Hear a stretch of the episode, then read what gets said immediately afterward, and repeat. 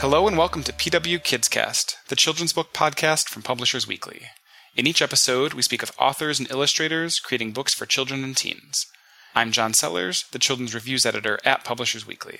Today I'm speaking with Nick Bruel, the creator of the Bad Kitty series, as well as picture books that include A Wonderful Year, Who is Melvin Bubble, and Bob and Otto. In January, Bad Kitty returns in a new chapter book, Bad Kitty Takes the Test. It's being published by Neal Porter Books, an imprint of Roaring Brook Press, which is sponsoring this podcast. In Bad Kitty Takes the Test, Kitty discovers that her cat license has been unexpectedly revoked. In order to remain a cat, she'll need to take a standardized test, or maybe a few dozen of them, which lets Bruel weigh in on everything from the perils of cheating to the ubiquity of the number two pencil. Nick, thanks for speaking with me. Oh, it's my pleasure. You know, so in this book, you're you're looking at standardized testing through a fairly screwball lens, I'd say, that includes chickens dressed up like cats, uh, nefarious underground conspiracies, uh, and the reappearance of your Uncle Murray character who just wants to renew his driver's license. But in reading the book, I, I, I do feel like readers are going to get the sense that this is a topic that you maybe have some some strong feelings about. Uh, is that fair to say at all? Oh, absolutely. It's more than fair to say. The, the, the entire book uh, was inspired by my many visits to uh, schools and how stressed out I could see the kids were uh, over the very uh, uh, topic of testing. I, I wasn't even there during the testing period sometimes, but the testing was so constant and so ubiquitous that it was there. I could see it. I could see it on their faces. I could talk to the teachers. The teachers would tell me how how stressed out their own kids were, and I felt like it was time for me to, to uh, cover the topic with my books. One of the things I always do when I, when I have to come up with a new bad kitty idea is uh, the first question I ask myself is, what do kids care about? And uh, this is something kids really care about right now. And um, is it something that you've? I mean, you've been doing Bad Kitty books for some years now. Is this something that you feel like even just in that time you've seen perhaps feel like it's getting worse? Absolutely. A lot of this book can be traced back to a conversation I had with a girl in third grade at a school in central Pennsylvania, and she was part of a small lunch group where we were all sitting and talking. And she had just come in from a test. It was the middle of the year, and um, every Friday she was given a test on whatever topic it was at the time. And she was eight years old, right? And I asked her flat out, okay, well, tell me what that's like. How do you feel about this? And she said, well, I don't. I don't hate the test so much. It, it makes me nervous, but she found it very dehumanizing that she's not even being tested by a human being. She she takes it on on a screen, and every time she got something wrong, the computer would tell her she was wrong. So it wasn't even being monitored by a, a human being anymore. Uh, it had just become so rote in her world that she was going to be tested all the time that people weren't even involved. You know, at, at, one point in the book, uh, you have a character mention that standardized testing can stifle creativity, and, it's done in a, in a, funny, kind of offhanded way. But at the same time, you know, you're cramming a ton of different narrative and storytelling devices into, into this book. Um, you know, there's comic strip sequences, there's sections narrated through a 1970s film strip. Uh, there's a character who talks entirely in multiple choice test questions you know, thinking back to that idea of creativity, is the structure of the book or the way you assembled it an effort in any way on your part to show kids, hey, you know, this is what creativity can look like sometimes, or this is what you can do within the pages of a 144 page book?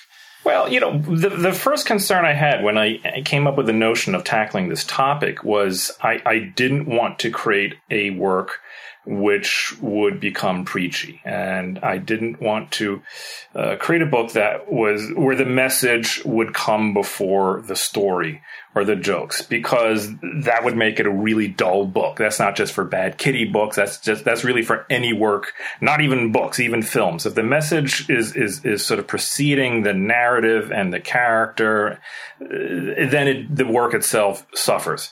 So I wouldn't have done this unless I could find a really fun, interesting, uh, wild way to tell this story. And of course, Kitty had to take a test. So the only question was what kind of test would it be?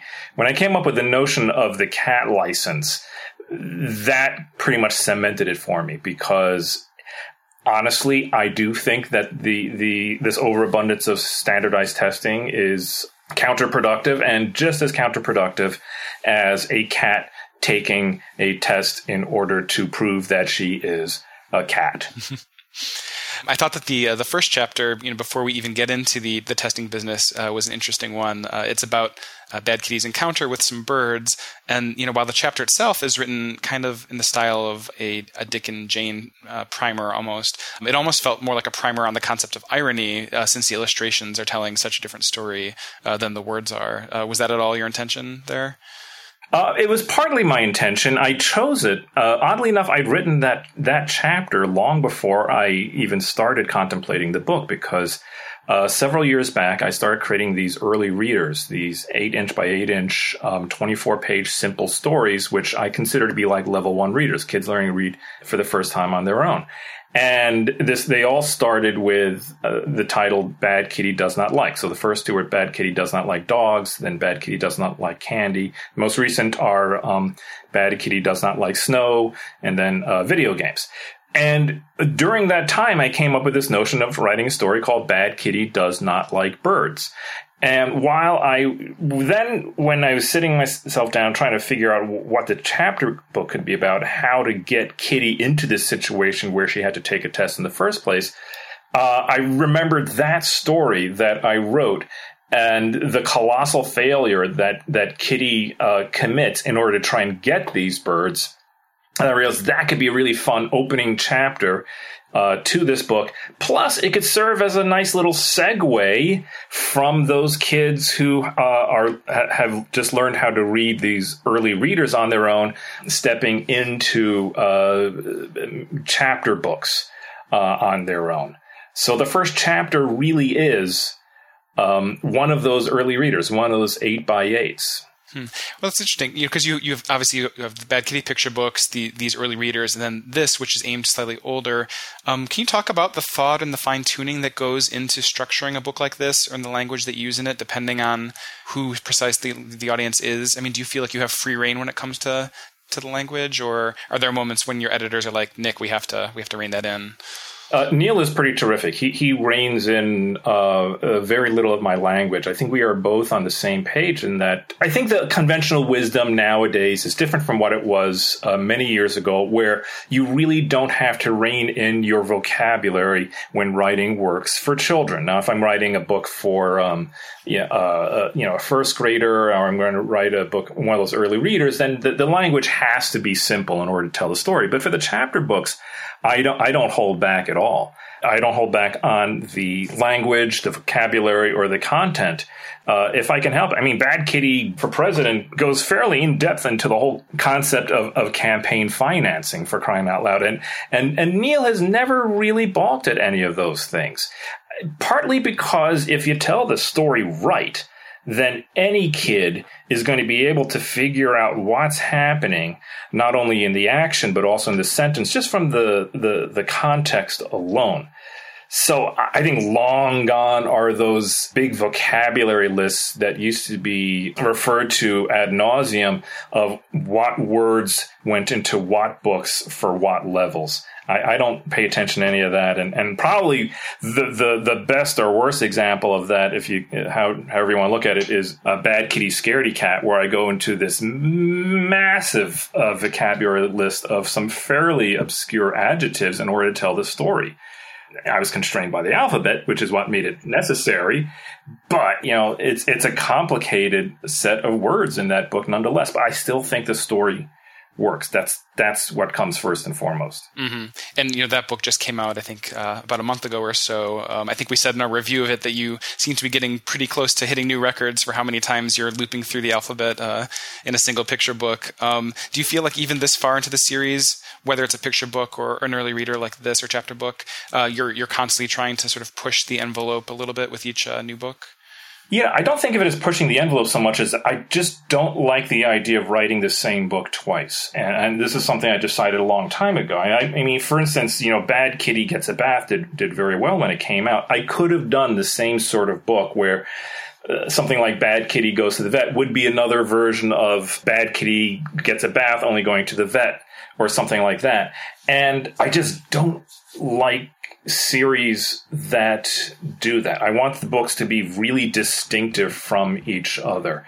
Uh, that's not always uh, easy, but yeah, Bad Kitty for President is really different from Bad Kitty Drawn to Trouble, which is a standalone compared to Bad Kitty uh, uh Gets a Bath compared to Bad Kitty Goes to the Vet, which is uh, which which reads like an old nineteen. 19 uh, 45 Hollywood uh, heaven can wait type comedy. Part of it is just my own. Um, I, I, just don't want to get bored when I'm writing my own books, and I want to write something that's just had I haven't seen yet in the series. And uh, part of it is I want the I don't want my readers to pick up a Bad Kitty book and think that they can know for certain what's going to be in it. I want it to be uh, full of surprises for them so that each book is different from all the books pre- that preceded it beforehand. Mm. And if, if we can talk about uh, Bad Kitty Scaredy Cat for just a little bit more, um, you know, it was not the first holiday themed book for Bad Kitty, but so what did you, um, what was your approach that you thought, like, how to, what's the angle on this one to really set this book apart and make it fresh? Well, in a way, this book is the sequel to the very first Bad Kitty book in that I created that Bad Kitty Scaredy Cat uses almost the exact same format and formula and, and much of the same language as as Bad Kitty. What made it different for me was the notion of not only did I love the idea of making a huge alphabet of horrifying, scary creatures, but then to have it revealed because it's not revealed in the text, but only visually, that those those creatures really are just kids that Kitty is going to destroy, as if they were creatures. So uh, it, it's not in the language at all. It's, it's, actually a very unliteral book in the way uh, I visually depict it, and that's what sets it apart from the original Bad Kitty book, which is very literal in uh, word to picture. If anything, sort of format wise, maybe it's a little closer to Poor Puppy, where that's a book that if you read the words, it tells a completely different story. In fact, the opposite story than if you look at the pictures alone. Well, uh, you, you, mentioned uh, Bad Kitty uh, President book a bit, and I believe a new edition of that book came out um, earlier this year. Uh, at this point, are you almost wishing that maybe Bad Kitty had gone ahead and launched a presidential bid? Uh, you know, if if I say anything more about the current presidential situation, I, I will simply get myself into trouble, and I do that enough of that on Facebook anyway. Uh, so all I can say is that what happens in Bad Kitty for President is there's nothing prescient about it. It's it's what I and everyone else has seen in pretty much every other presidential campaign in our modern history. All of the debates, all of the grassroots and campaign trickery and such. You know, we're seeing it in this election and we've seen it in some form or another in pretty much every other election that's preceded it, as well as in Bad Kitty for President. Well, we'll say Bad Kitty for President and we'll leave it at that. Yeah. Um, so is it essentially Bad Kitty all the time for you these days, or are you also working on some other creative projects? No, I, I, don't know what kind of liberty I have to uh, get into it right now, but uh, it seems all but certain that my next project, after I finish the current Bad Kitty book that I'm working on, which by the way is called is going to be uh, Bad Kitty Camp Days, that the next one, uh, my next project will be a middle grade reader, a non Bad Kitty novel that as it stands now, I see as a potential uh, trilogy. I've uh, created an outline uh, and I've written a few uh, early chapters. As soon as I finish the book I'm working on now, I'm really going to be devoting myself to this. And it's a bit intimidating because I have never tackled a, a work like this, and I'm honestly not entirely certain of what I'm capable of with it. But I'm looking forward to it nonetheless. Hmm. And will this next uh, Bad Kitty book, uh, Camp Days, is that going to be a, a, chapter book like this one? Yes, it'll be a, a chapter book, and uh, once it's uh, all finished, it, it, may be the most complicated, honestly, of all the Bad Kitty books. A few of the chapter books uh, hit 160 pages. This one hits 160 pages, but there, there's just a, a, lot going on in it. And you know, going into the fall with the Halloween book, and into early next year with this one, uh, are, do you have a a full slate of uh, events and things like that. Is that something you're going to have time for? Yeah, uh, well, I'm making the time for it. I mean, the, the Bad Kitty Scaredy Cat is a very important book for me. So uh, I'm going to be touring for uh, nearly two weeks just prior to Halloween. And I'm going to be doing a little circle around the Northeast, which I never get to do because all of the chapter books come out in January, and when they send me on tour, they can't send me to the Northeast because it's just just too dangerous as far as, as travel is concerned. Uh, after that, I'm going to be flying to uh, uh, various parts, uh, several of which I'm, I, I I just don't have committed to memory yet, but a little bit in the south, a little bit in the west, and a little bit in between. Excellent. Well, you know, congratulations again on, on these new books, and thanks again for taking time to speak with me. Thank you. Once again, I've been speaking with Nick Bruel, whose new Bad Kitty book, Bad Kitty Takes the Test, arrives in January from Neal Porter Books. Thank you for listening to PW Kids Cast.